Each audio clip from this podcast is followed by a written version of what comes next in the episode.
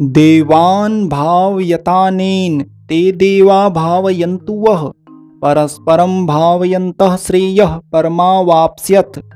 तुम लोग इस यज्ञ द्वारा देवताओं को उन्नत करो, और वे देवता तुम लोगों को उन्नत करें। इस प्रकार निस्वार्थ भाव से एक दूसरे को उन्नत करते हुए तुम लोग परम कल्याण को प्राप्त हो जाओगे।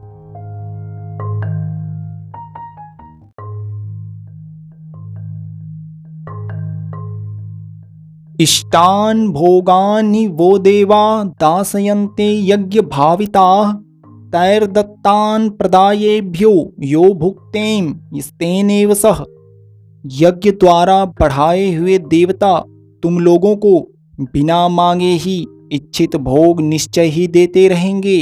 इस प्रकार उन देवताओं द्वारा दिए हुए भोगों को जो पुरुष उनको बिना दिए स्वयं भोगता है, वह चोर ही है।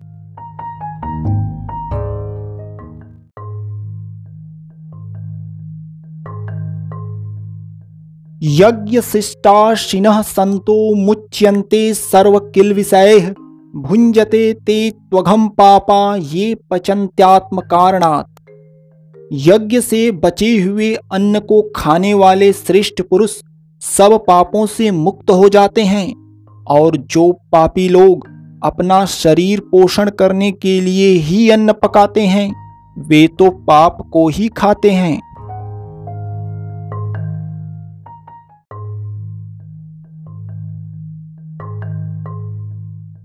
अन्नाद भवन्ति भूतानि संभव, यज्ञाद भवति पर्जन्यो, यज्ञ कर्म समुद्भव।